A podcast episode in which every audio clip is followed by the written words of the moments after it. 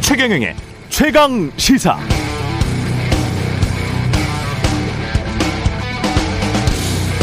네, 어제 치러진 전국 동시 지방 선거 17개 광역시도 광, 어, 단체장 선거에서 국민의힘이 17, 12곳 당선 확정됐고요. 민주당은 4곳 당선 확정됐습니다.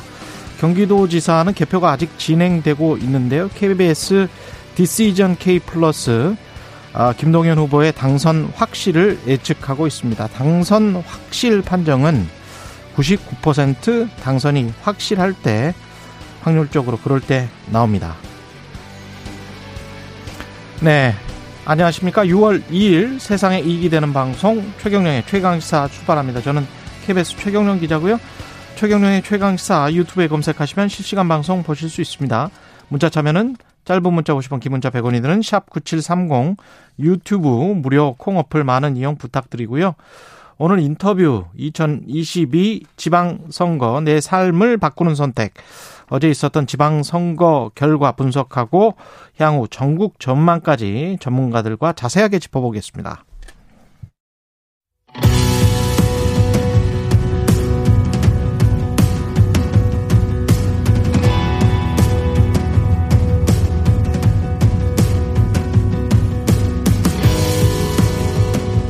네, 대통령 선거 연장이다 이렇게 불렸던 6일 지방선거 여당이 된 집권여당 국민의힘이 압승 거뒀습니다. 불과 4년 만에 지방 권력이 전면 교체됐는데요. 유권자의 선택 무엇을 의미하는지 그리고 앞으로 전국은 어떻게 전개가 될지 함께 말씀 나눠주실 세 분 모셨습니다. 민동기 기자 나오셨고요. 안녕하십니까?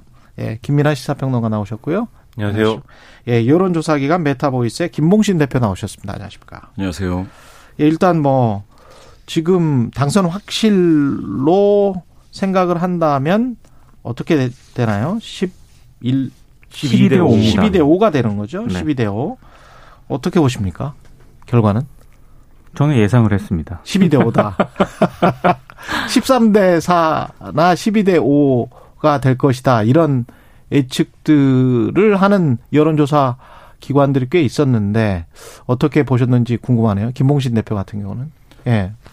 처음에 이제 13대 4 정도 예상을 한 거는 맞습니다. 예. 많은 그 여론조사 기관 분석가들이 그렇게 예상을 했었고요. 음. 지금 신승을 거둬서 경기지사를 김동연 후보가 신승 거둬서 12대 5가 됐는데요. 음. 이게 내용상 보면은 뭐 예측하고 큰 차이는 없는 것 같습니다. 예. 김연아 평론가는.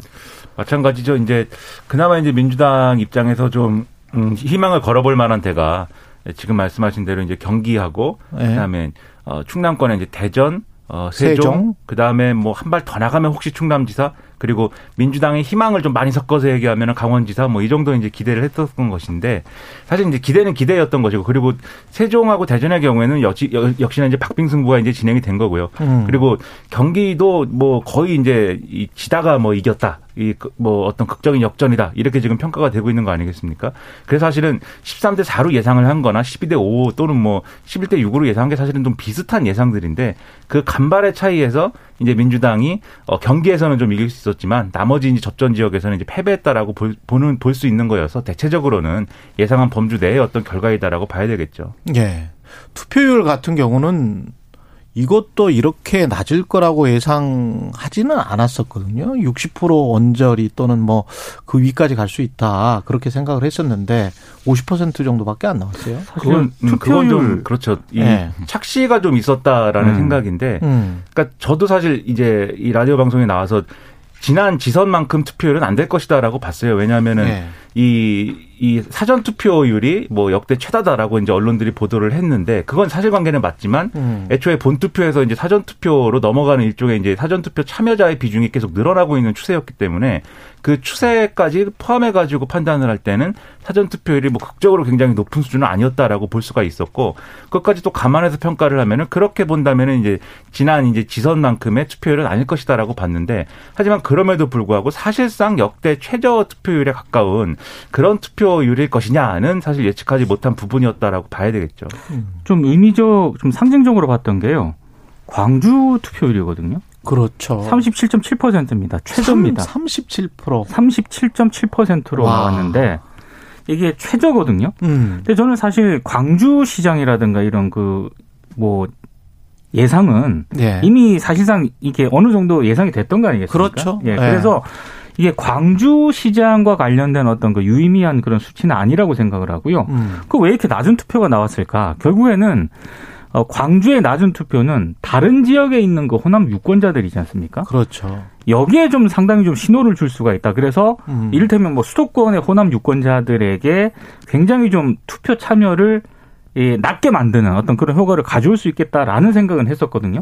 근데 뭐 광주 투표글을 보고 다른 지역의 호남 유권자들이나 민주당 성향의 지지자들이 이걸 투표를 하는 거는 아니니까 그런 어떤 정서 그러니까 민주당을 지금 찍는 게 굉장히 좀 힘들다. 민주당 지지자였지만 그렇죠. 그런 정서가 이제 전국적으로 있었다라고 봐야 되는 거 아니에요? 그러니까 경쟁이 대선이라든가 이런 게 경쟁이 격화되거나 네. 예. 어떤 이슈라든가 이런 게 막 불거졌을 때, 음. 그러니까 선거 자체가 굉장히 좀, 어, 주목을 많이 받게 되면은 호남이라든가 이런 데서는 투표율이 올라가지 않습니까? 예. 그래서 그게 투표율이 올라가면서 다른 지역에 있는 호남 유권자들한테도 투표를 독려한다거나 이런 분위기가 분명히 있었거든요. 아, 근데 전화를 막 한다거나. 그렇죠. 근데 어. 이번에는 광주에서 굉장히 낮게 나왔습니다. 근데 이제 광주에서 2018년에 59였습니다. 그러니까 전체 평균이 60이었을 때 59였으니까 광주가 결코 투표율이 낮은 지역이 아닌데 음. 이번에는 37.7이니까 20% 포인트 이상 빠진 거거든요. 그렇죠. 그런데 이제 그 원인에 대해서 뭐 광주가 이제 민주화 운동의 중심이다, 음. 민도가 높은 곳이다라고 해 가지고 이해를 하기보다는 사실은 인물이죠.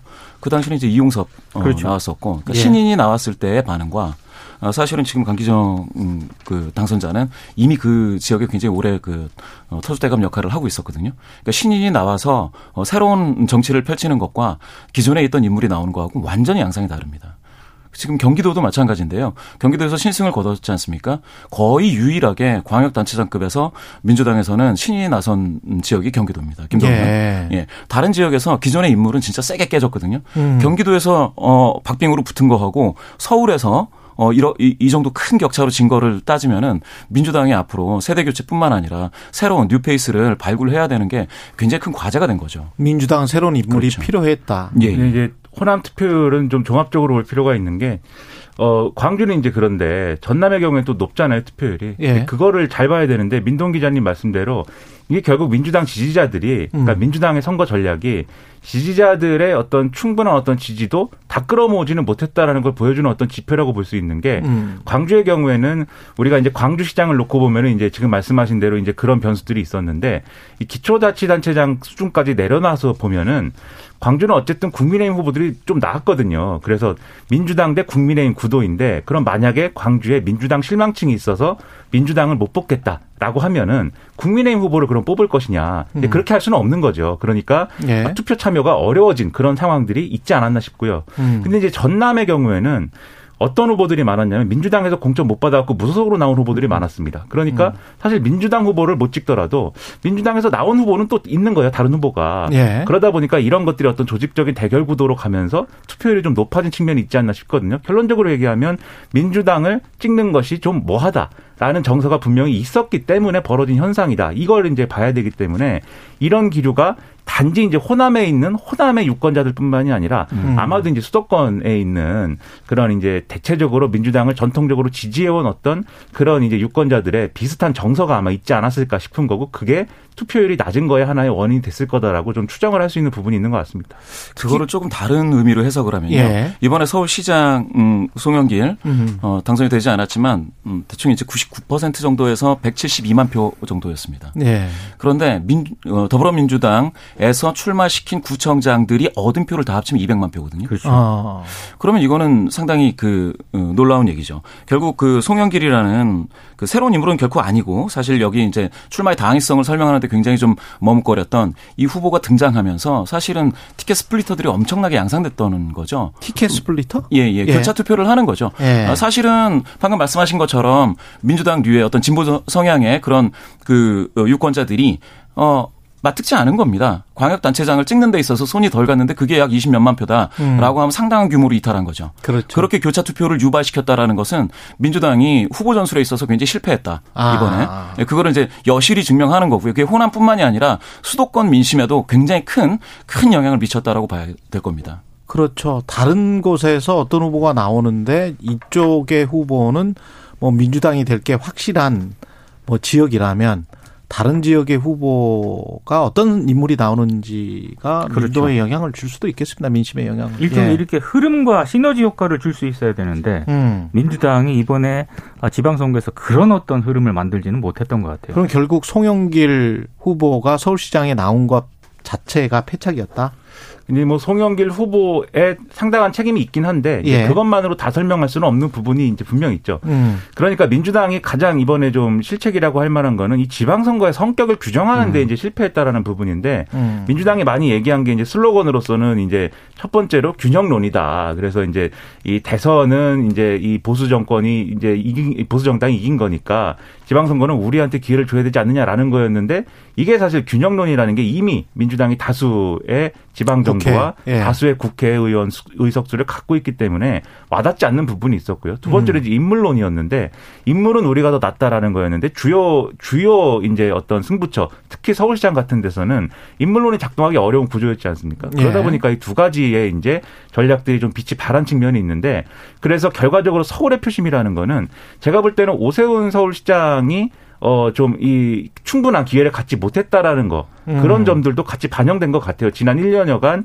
어쨌든 시장직을 수행해 왔지만 이 시의회나 이런 데 민주당 다수였고 그 다음에 이제 구청장들의 어떤 협력이나 이런 것도 바랄 수 없었고 뭔가 시- 오세훈 시장한테는 한번 기회를 줘봐야 되지 않느냐 이런 차원. 예. 근데 여기에 더해 가지고 구청장들은 또 현역 구청장들이 나온 지역이 많은 거잖아요. 그러면은 그 부분에 있어서는 또 일을 잘하는 구청장이 필요한 거 아니냐 이런 판단. 그러니까 민주당이라는 민주당이 내세우는 하나의 전략으로 민주당 유권자들이 쭉 이제 끌려가기보다는 그렇게 좀 이 김봉신 대표 말씀하신 대로 각자의 이유를 찾아서 이제 분산 투표하는 그런 현상이 서울의 경우에는 벌어졌다라고 볼 수밖에 없어서 이런 것들이 상당히 전략의 실패 이런 것들을 보여주는 이, 이 내용이다라는 겁니다. 근데 유권자 입장에서는요. 예. 대선 피로감도 있을 것 같아요. 대선 피로감. 왜냐하면 이 지방선거라고 하는 게 어, 그 앞서 지방선거 같은 경우에 이를테면 집권 세력의 어떤 중간평가 성격 같은 게 있었거든요. 예. 근데 지금 윤석열 정부는 출범한 지 한 달도 안 됐습니다. 음. 그러니까 뭔가를 지금 뭐 유권자들한테 보여주고 뭐 성과를 내고 뭐 이럴 수 있는 물리적 시간이 아니었고요. 그렇죠. 그럼 민주당은 또 뭔가 대한 세력으로서 뭔가 지금까지 어. 비전을 제시하거나 이럴 수 있는 물리적 어떤 그런 시간이 없었거든요. 그렇죠. 그러니까 이게 대선의 연장선상으로 가야 되는 건데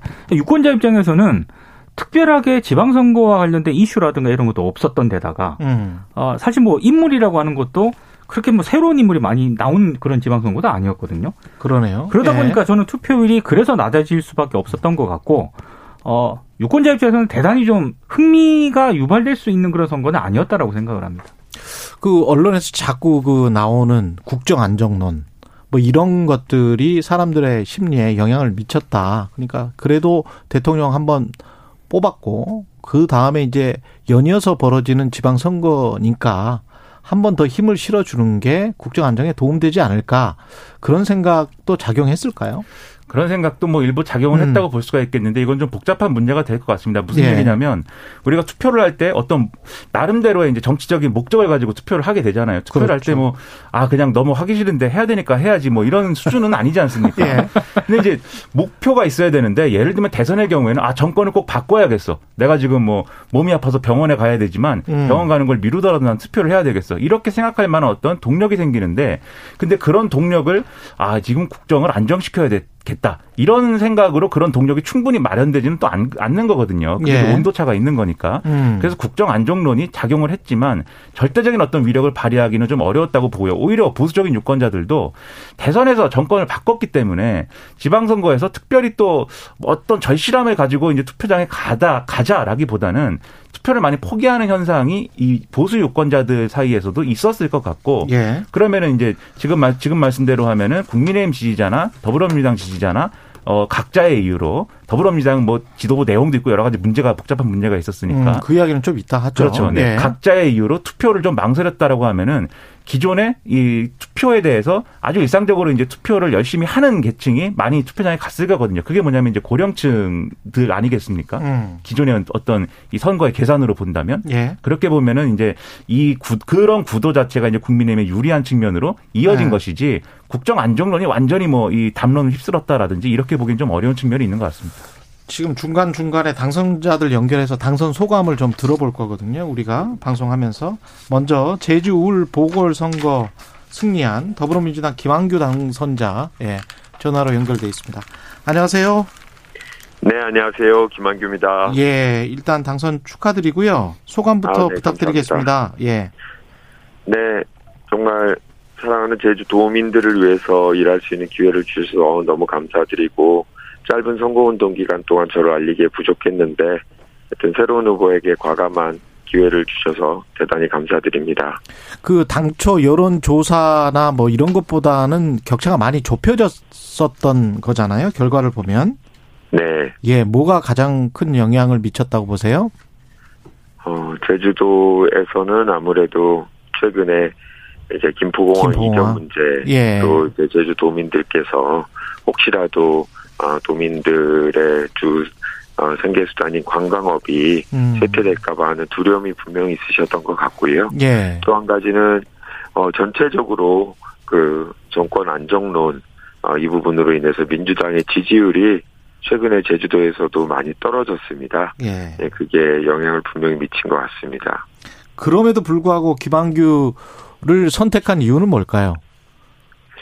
어, 전임자인 이 요번에 오영훈 제주도지사 당선자가 예. 의정활동 6년 동안 잘 해왔던 좋은 평가를 받았던 점도 도움이 됐던 것 같고요. 예. 어, 김한규라는 인물이 좀 낯설은 인물인데 예. 그래도 기존에 어, 제주 지역에서 국회의원 당선됐던 분들과 달리 조금 더 젊고 또 다른 경험을 갖고 있어서 새로운 인물한테 한번 기회를 줘보자라는 기대 심리도 또 상당히 컸었던 것 같습니다. 예.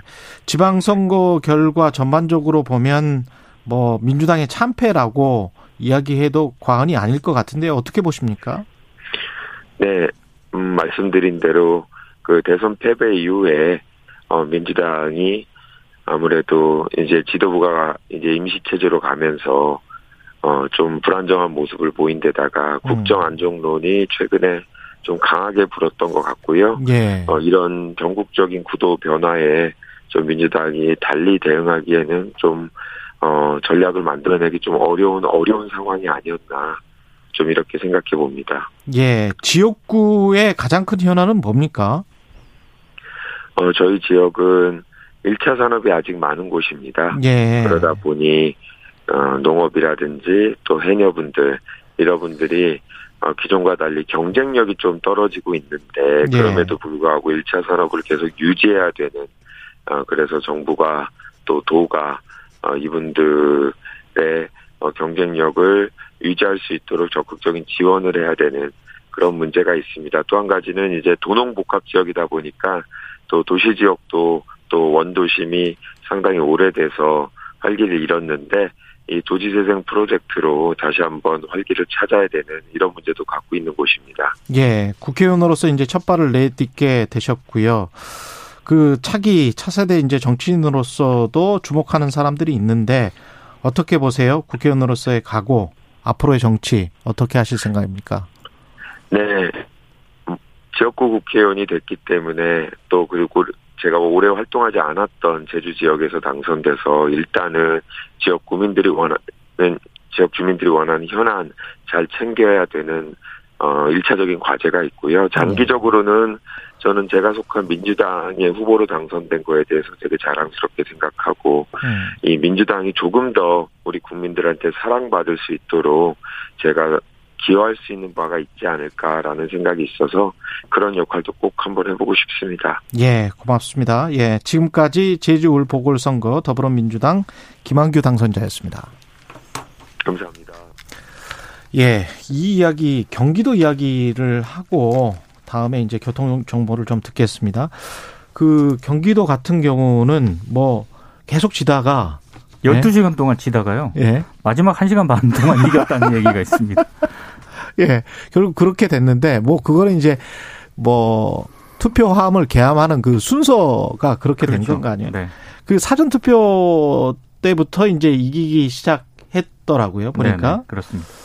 그런데 경기도지사 뭐가 영향을 미쳤을지도 모르겠고 이게 인물일까요? 아니면은 후 막판에 어떤 저 그 김은혜 후보에 관련된 재산이랄지 KT 뭐 이런 공채 의혹이랄지 뭐 이런 것들 때문이었을까요?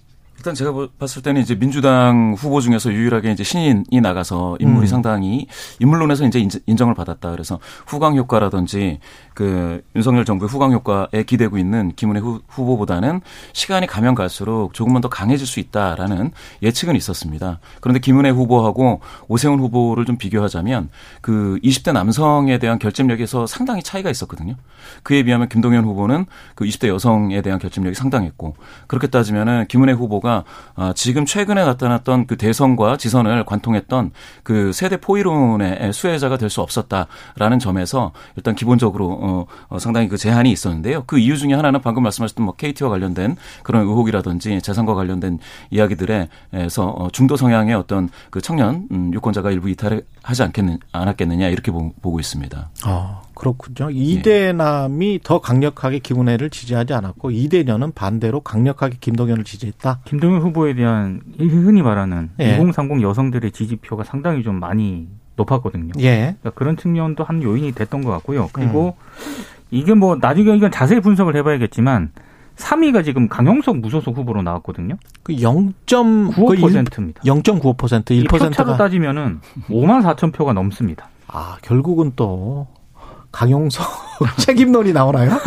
아마 그 강용석 후보와 주변에 있는 분들은 그거 가지고 이제 갈등을 많이 할 것 같아요. 예, 맞습니다. 예, 뭐 단일화를 했어야 된다, 예. 뭐 사퇴했어야 된다 이런 거 이제 자꾸 싸울 수밖에 없겠는데, 근데 근본적으로 이제 강용석 후보 문제는 또 강용석 후보 그렇죠. 문제고 예. 그걸 꼽으면은 사실 이제 민주당도 이 진보 후보들이 있었거든요. 그 민주당 좌측에 맞습니다. 있는 네. 그 후보들 이제 득표한 거 합치면 이제 비슷한 숫자여서 아, 정의당도 됩니까? 있고 진보당도 그렇습니다. 출마했습니다. 그렇습니다. 아, 그래서 뭐 정의당, 진보당, 기본소득당 뭐 이 후보들이 있어가지고 음. 그런 부분까지 고려를 하면 결국 김동연 대 김은혜 구도에서 이 김은혜 후보가 이 이른바 이제 윤심만 갖고 승부를 보는 이 전략이 결국은 이제 좀 어, 마지막에 뒷심을 발휘하는 데는 좀 어려운 지경으로 갔다라고 봐야 되겠고요. 김동연 후보는 그에 비해서는 어쨌든 이 뭐 명심을 얻었다. 처음에는 그런 평가를 받긴 했지만 그 명심을 얻었다라는 것만으로 이제 승부를 볼 수 없는 후보거든요. 예. 중도 확장력이나 이런 것들을 충분히 이제 가지려면은 음. 김동연 후보만 갖고 있는 장점, 그러니까 경제부총리를 했다. 음. 그리고 이전부터도 관료 생활을 했다. 그러니까 실물 경제나 이런 데 상당히 유능할 것이다. 이 점을 충분히 보여주는 이제 그러한 선거 운동을 했어야 되는데 그게 뭐 충분히 되진 않았던 것 같아요. 만약에 그게 잘 됐으면 좀 더 이제 여유 있게 이겼을 수도 있는 그런 구도라고 저는 생각을 했는데 아, 그렇군요. 그런 네. 것들이 좀 안 되고 민주당이 전반적으로 분위기가 안 좋다 보니까 사실 이제 굉장히 적은 표차로 예. 질 수도 있었던 그런 선거를 치르게 된 것이어서 음. 이 간발의 차이가 이 어떤 승패를 가른 거여서 상당히 평가하기가 난감한 그런 선거입니다, 사실. 음. 예. 김민하 평론가였고요. 민동기 기자 그리고 메타보이스 김봉신 대표 함께 하고 있습니다. 잠시 날씨와 교통 정보 듣고 다시 돌아오겠습니다.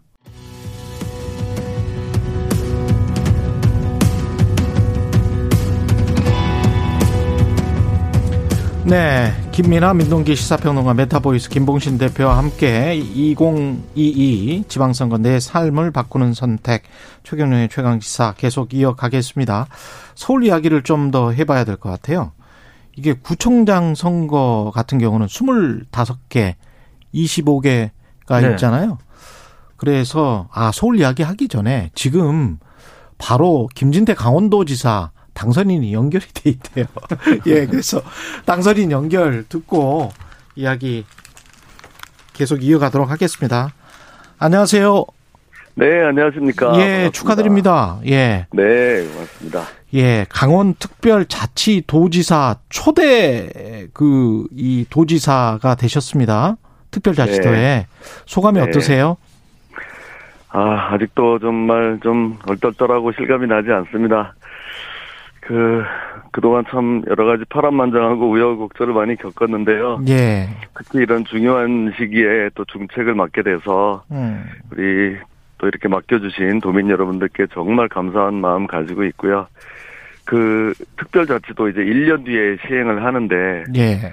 어, 철저히 준비를 해서 정말 알찬 내용으로 만들어내겠습니다. 예. 그 어떤 특별한 계획을 갖고 계십니까? 강원 특별자치도에 대해서? 네, 그것이 지금 그야말로 말 그대로 예. 정말 특별한 거기 지위와 그 역할을 부여받고 또 자치권을 많이 부여받는 방향으로 가야 할 텐데요. 예. 일단 제가 생각하고 있는 것은 네, 네 가지 분야로 하고 있습니다. 경제적으로 특구를 만들고 예. 또 교육 특구를 만들어서 그동안 좀 이렇게 막 굉장히 저 저하됐던 학력 수준을 다시 상상시키고 관광 특구를 또 조성해서 이 음. 관광을 산업과 연결시키고요. 유일한 분단도인 강원도가 장기적으로 통일을 준비하는 그런 것도 여건도 조성하도록 하겠습니다. 예. 이번 지방 선거 결과 이제 다른 지역들도 아마 보셨을 거예요. 전반적으로 평가를 하시면 정치적인 의미가 어떻다라고 보세요? 네, 이 강원도에서도 정말 어렵게 이번에 그 강원도지사를 저희가 가져오게 된 것은 첫 번째 이유는 새 정부가 일하게 해줘야 된다는 여론이 아무래도 많았습니다. 강원도에서는요. 예.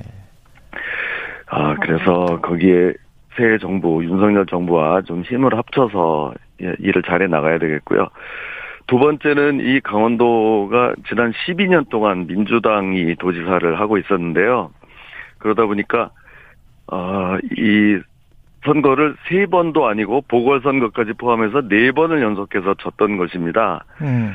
그러니까 이거는 그동안 12년 동안 정권이 몇 번 왔다 갔다 했는데도 이 강원도에서는 무풍지대로 이렇게 있었기 때문에 정권 교체보다도 더 어려운 강원 도정 교체를 이룬 정말 그 어떻게 보면 아주 역사적인 날입니다.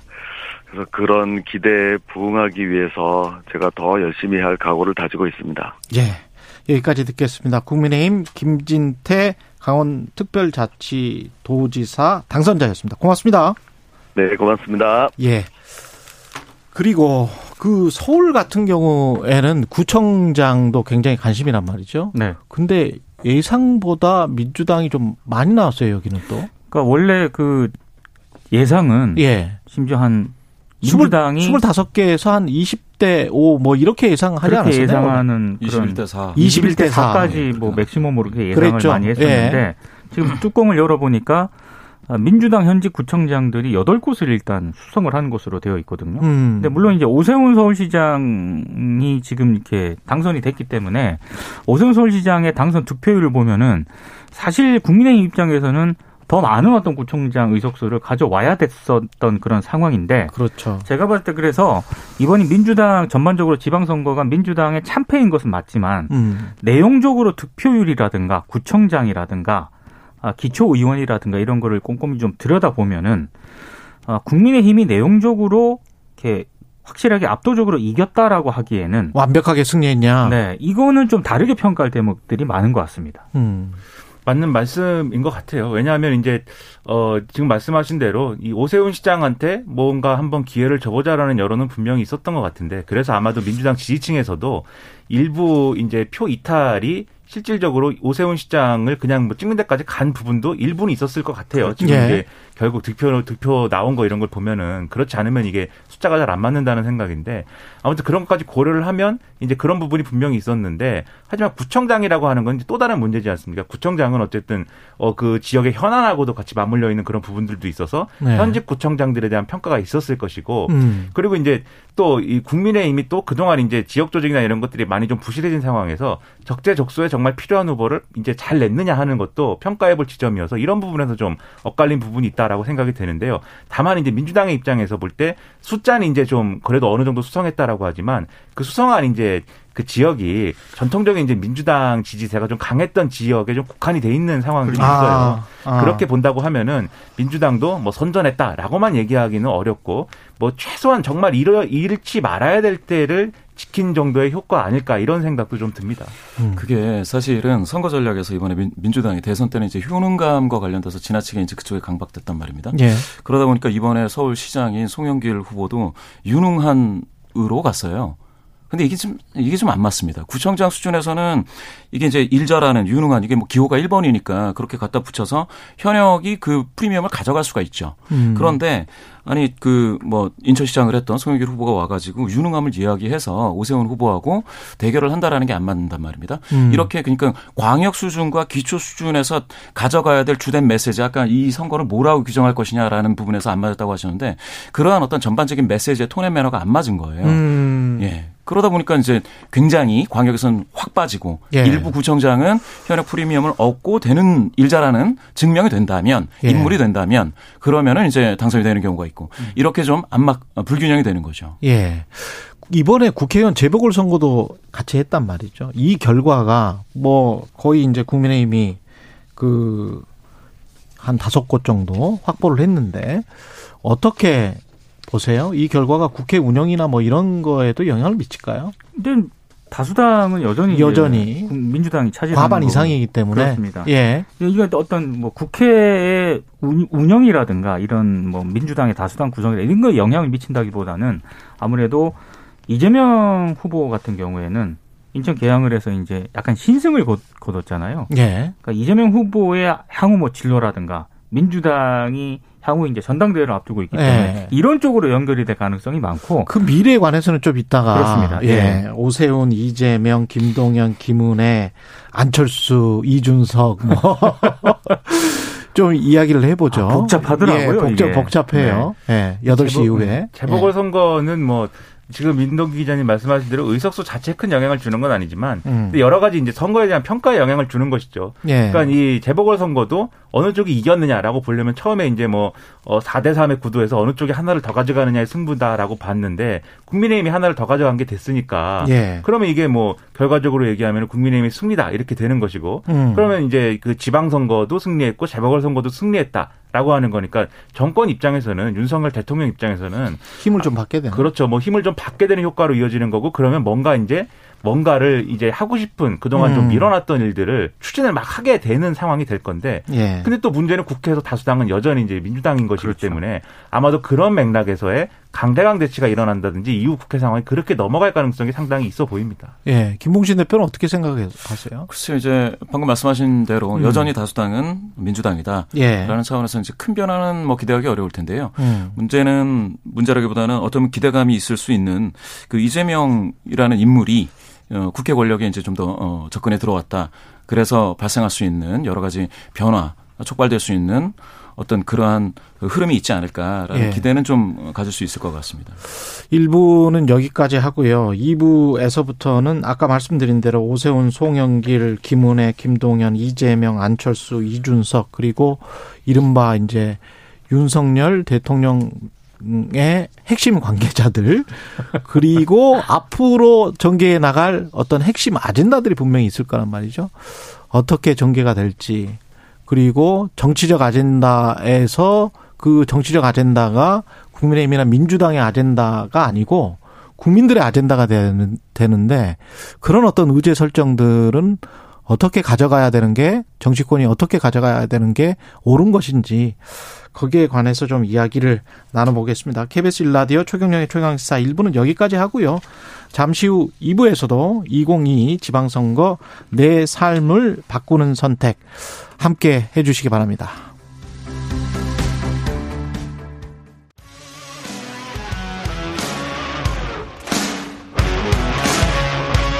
오늘 하루 이슈의 중심 최경영의 최강 시사.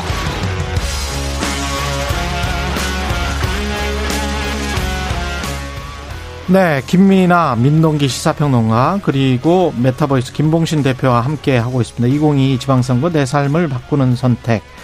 서울시 오세훈 시장은 서울시장이 이게 임기가 4년이죠. 네. 예. 그러면 당장 이제 일반 유권자들도 4년 후면 대통령 선거 이 생각이 이제 나올 거란 말이죠. 그래서 오세훈 시장 같은 경우는 이번 어떻게 생각하세요? 그 단숨에 지금 예, 대통령 후보로 부상할 것 같은데. 본인이 아마 그런 질문을 여러 받아가지고요. 예, 우리도 했어요. 네. 예. 그 자신이- 근데 부인은 안 했어요. 네. 예. 근데 하여튼 지금으로서 뭐 대선 생각은 하지 않고 있다. 음, 계속 그 지금으로선. 이야기죠. 예. 예. 그런데 오세훈 시장 얘기를 하려면은 이번 지방선거하고 이제 보궐선거에서 예. 나왔던 대선 후보급 후보 인물들이 있습니다. 그렇죠. 이를테면 홍준표 이제 네. 대구 이제 시장이 됐죠. 안철수 이제 음. 의원. 그리고 이준석 대표 이거 같이 얘기를 해야 되는데 음. 어, 이번 지방선거에서 안철수 그 보궐선거 포함해 가지고요. 안철수 그 전 인수위원장의 역할이 어느 정도였느냐. 물론 당선은 됐습니다만 예. 제가 봤을 때 그렇게 큰 존재감이라든가 역할을 이번 지방선거 국민의힘 판을 이끄는 데 있어서 그렇게 미미했다고 저는 생각을 하거든요. 음. 그래서 아마 이거는 본인이 이제 원내 진입을 했기 때문에 앞으로 이제 국민의힘 당권이라든가 이런 거를 도모를 하겠지만 예. 어, 윤핵관이 아직 버티고 있고요. 음. 그리고 이준석 대표도 아직은 대표로 버티고 있기 때문에 음. 아마 생각보다는 쉽지 않을 것이다. 왜냐하면 이렇게 결정적인 역할을, 역할을 한다거나 뭔가 이번 지방선거에 이슈를 이끌었다거나 예. 판을 흔들었다거나 이게 성과를 내보일 수 있어야 되는데 안철수 전 인수위원장의 역할은 제가 봤을 때 그렇게 미미했다고 생각을 하거든요. 음. 너무 쉽게 이겼다는 그런 측면도 있고요. 예. 그리고 홍준표 지금 어, 저 의원도 마찬가지입니다. 어. 아, 대구에서 이제 굉장히 좀 그렇죠. 쉽게 이겼죠. 쉽게 이겼거든요. 예. 예. 어, 그러니까 이 한국의 유권자들은 어. 쉽게 이긴 어떤 그런 정치인에 대해서는 아. 나중에 대선 후보로 출마했을 때 예, 그렇게 그렇구나. 좋은 평가를 내리지는 않는다라고 생각을 하거든요. 송영길 후보는 이게 그 정치 은퇴가 될 수도 있는 거 아닙니까?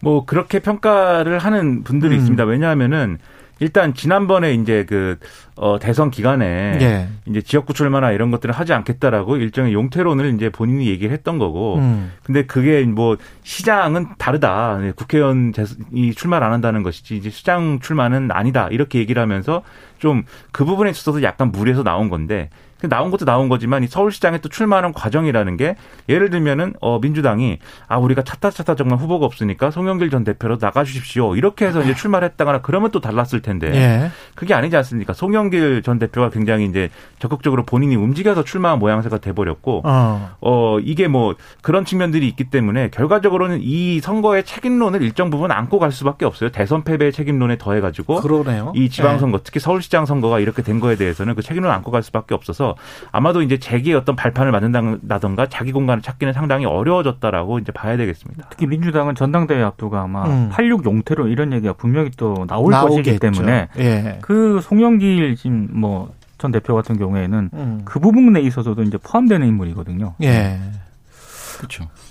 질서 있게 좀 퇴장을 해서 한 2년 정도는 안 보이셔야 그리움이 쌓여서 다시 찾게 되는데 지금 같은 경우에는 은퇴하신 줄 알았더니 노래 가사 같은데? 그렇죠. 아니 탤런트 하시다가 갑자기 가수로 데뷔하시는 예. 이런 정도로 보이니 사람들이 약간 좀 식상했을 것 같아요. 예, 알겠습니다. 여기에서 국민의힘 유종복 인천시장 당선자 전화로 연결이 돼 있는데요. 만나보겠습니다. 안녕하세요, 당선자님. 네, 안녕하세요. 예, 그 인천 출신의 첫 재선 시장이란 명예를 얻게 되셨고요. 시장으로서 네. 최우선 과제는 뭐라고 보십니까? 축하드립니다. 어, 우선 선거 과정에 예, 서로 흩어졌던 마음들을 하나로 모아서 이제 인천의 미래만을 위해서 나아가도록 하는 어, 그런 화합의 예, 분위기를 만들어가는 것이 중요하겠고요. 그리고 어, 무엇보다도 이제 취임하기 전에 예, 촘촘하게 인천시 앞으로 미래 비전을 좀 더 구체화시켜서 음. 계획을 잘 수립하는 것이 중요하다고 봅니다. 그 선거 막판에 급부상했던 그 김포공항 이전 통합권 같은 경우에는 인천도 이제 걸려 있는 문제라서 어떻게 생각하세요? 이거는 앞으로? 저는 그때 그런 문제를 저 물어왔을 때 예. 사실 지금 선거를 며칠 앞두고 그렇게 급조해서 공약을 내세워서 어, 판단할 문제가 전혀 아니다. 이것은 지금으로서는 얘기할 가치가 없다. 음. 뭐 얼마든지 그동안에 대선도 있었고 충분히 얘기 낼 수 있는 부분이고 서로 이해관계도 예. 아, 다양한 측면에서 볼 수 있는 부분을 갖고 선거용으로 급조해서 이렇게 나오는 것 자체에 대해서 난 논평하지 않겠다 이런 말씀을 드렸어요. 그래서 예. 이 문제는 어, 이렇게 그냥 가볍게 에, 정치적인 오히려 이해관계만 생각해서 할 일이 아니다 이렇게 생각하고요. 문제는 여러 가지 논점이 있습니다. 있는데 그렇게 간단하게 뭐 저 김포 공항이 무슨 어디 조그만 가게 하나 옮기는 게 아니기 때문에 음. 그렇게 가볍게 생각해서는 안 됩니다. 예. 51.8%로 인천시장 당선이 되셨, 되셨고요. 지지해준 인천 시민들 그리고 뭐 지지 안 해준 음, 뭐 국민들까지 다 함께 데리고 가야 되는 게 이제 인천 시장으로서의 책무인데 마지막으로 한 말씀 해주십시오. 네, 그렇습니다. 예. 우리 인천 시민들은 어, 인천이 갖고 있는 잠재 역량과 발전 가능성을 충분히 살려서 음. 미래 희망으로 나아가기를 바라는 그 마음을 선거운동 과정 내내 느꼈습니다. 예. 그래서 저는 어, 뭐 생각들의 차이는 있을지언정 모두가 다 시민의 행복한 사회를 만들어가고자 하는 그런 여망이 있지 않겠습니까? 그래서 저는 저를 지지한 분들은 물론이고 지지하지 않은 분들도 인천의 미래에 대한 기대는 다 똑같다고 생각하고 어, 더욱더 진솔하게 인천의 희망 그리고 시민의 행복을 위해서 어, 가일층 노력해 나가겠다는 말씀 드리고 그동안 이렇게 함께 관심 갖고 성원해 주시고 또 지지해 주시고 또 많은 의견 주신 시민 여러분께 진심으로 감사드립니다. 예. 국민의힘 유정복 인천시장 당선자였습니다. 고맙습니다. 네, 감사합니다. 예. 우리가 이제 서울시 이야기 하면서 오세훈, 뭐 이준석 이야기, 안철수 이야기, 뭐 이런 이야기를 했었는데요. 그 이준석 당 대표는 그러면 어느 정도 그 존재감을 부각시켰습니까 이번에? 저는 사실 이준석 대표도 예, 대선 때는 뭐 이대남 표라든가 이런 음. 어, 전략적으로 그 이대남 표를 좀 흡수했던 그런 측면이 분명히 있었는데 예, 이번 지방선거하고 보궐선거에서는 이준석 대표의 역할도 그렇게 크지는 않았다. 음. 존재감이 미미했다라고 생각을 해요. 특히 마지막에 김- 김포공항 그 이전 문제가 불거졌을 때 이준석 대표가 이 문제를 굉장히 공격적으로 잘 활용을 하긴 했습니다만 예, 결과적으로 지금 이 뚜껑을 열어봤을 때 김포공항 이전 문제가 그러면 국민의힘이 어느 정도로 유리하게 표심으로 작용을 했나는 또 냉정하게 평가를 해볼 필요가 있는 것 같거든요. 음, 그렇게 중요한 변수로는 안 됐던 것 같아요 보니까. 그런 것 같아요. 네. 그리고 예. 이제 앞으로 이제 지금 그 국민의힘 차원에서 음. 이준석 대표와 관련해서 흔히 말하는 그 성접대 의혹과 관련해서 진상조사를 앞으로 예정이 돼 있기 때문에 이준석 대표의 향후 미래도 제가 봤을 때는 그렇게 지금 밝아 보이지는 않는다라는 음. 생각이 좀 드네요. 그러니까 두 가지 요인이 다 있는 것 같아요. 예. 첫 번째로는 분명히 이준석 대표가 여전히 이제 뭐랄까요 국민의힘과 이제 보수적인 유권자들이 볼 때는 어, 활용할 수 있는 가치가 있다라고 봅니다. 왜냐하면 이번에도 어쨌든 지방선거에서는 역할이 미미했다라고 평가하셨지만 그래도 어쨌든 20대 남성들의 어떤 표심이나 이런 것들을 국민의힘이 어쨌든 아직까지는 프리미엄 갖고 있는 거거든요. 그래서 예. 이런 부분들도 반영이 됐을 걸로 보여서 이준석 대표의 역할론을 의도적으로 뭐 축소를 하거나 이제 위상을 뭐 끌어내리거나 이러기가 좀 어려운 환경인 건 분명해요. 그리고 어쨌든 당 대표로서 대선하고 이제 지방선거를 이제 승리를 이끌었다라는 평가는 있을 수가 있는 거지 않습니까? 예. 그리고 이 선거 뉴스에서 계속 약방의 감초처럼 나왔거든요. 그게 뭐 음. 어떤 맥락이든 간에 그런 것들은 이제 외면할 수는 없을 텐데 다만 그걸 다시 좀 이 해석을 해보면은 이런 부분이 분명히 있어요. 이제 지방, 지방선거 승리를 했기 때문에 윤석열 대통령으로서는 이제부터는 본인 위주의 어떤 국정 운영 아젠다의 드라이브를 막 걸고 갈 텐데 예. 이것이 이제 이준석 대표 체제의 여당으로 충분한 것이냐 에 대해서는 의문을 가질 수 있거든요. 예를 네. 들면 이런 얘기를 하면은 지금도 사실 뭐 여당은 윤석열 대통령이 꽉 쥐고 있는 거 아니냐라고 볼 수도 있겠지만 음. 예를 들면 어떤 곤란한 상황이 좀 메시지가 혼란, 혼선이 된다거나 당의 전략에 대해서 이제 좀 이견이 있다거나 할 때 그걸 누가 정리하고 있냐면은 이 윤핵관이라고 하는 분들이 정리를 하고 있는 거잖아요. 그렇죠. 그나마 권성동 원내대표는 근데 원내대표라는 직을 갖고 있는 거지만 음. 장재원 의원은 뭐 공식적인 직을 갖거나 이렇지가 않습니다. 그렇죠. 이 모양새가 별로 좋지 않거든요. 어. 그런 걸 보면은 윤석열 대통령도 이 여당이 윤석열 대통령하고 정말 궁합이 잘 맞는 어떤 대표였으면 좋겠다라는 가- 마음을 가질 수 있고 여당 내에 그 친윤이라고 하는 그 의원들이 그런 마음을 헤아릴 수 있어요. 음. 그럼 이게 이후에 어떻게 가느냐는 상당히 이거는 장담할 수 없는 국면으로 가는 것이기 때문에 이준석 대표가 비록 선거는 승리로 이끌었다라는 게 있을지 몰라도 그렇게까지 뭐 앞으로 편한 어떤 그런 길을 갈 수 있는 건 또 아니다. 이렇게 봐야 될 것 같습니다. 김봉신 대표는 어떻게 생각하십니까?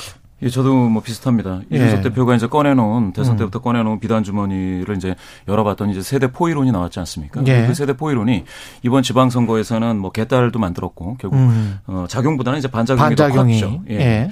그래서 뭐 여성 결집을 20대 여성 결집을 더 크게 이뤄낸 측면도 있습니다. 아마 경기도에서 어 김동연 후보가 신승을 거둔 데에는 어쩌면 그 반대편에는 이준석 그 대표가 있을 수도 있습니다. 예. 더군다나 이제 앞으로 남아 있는 총선 2년 후인데요.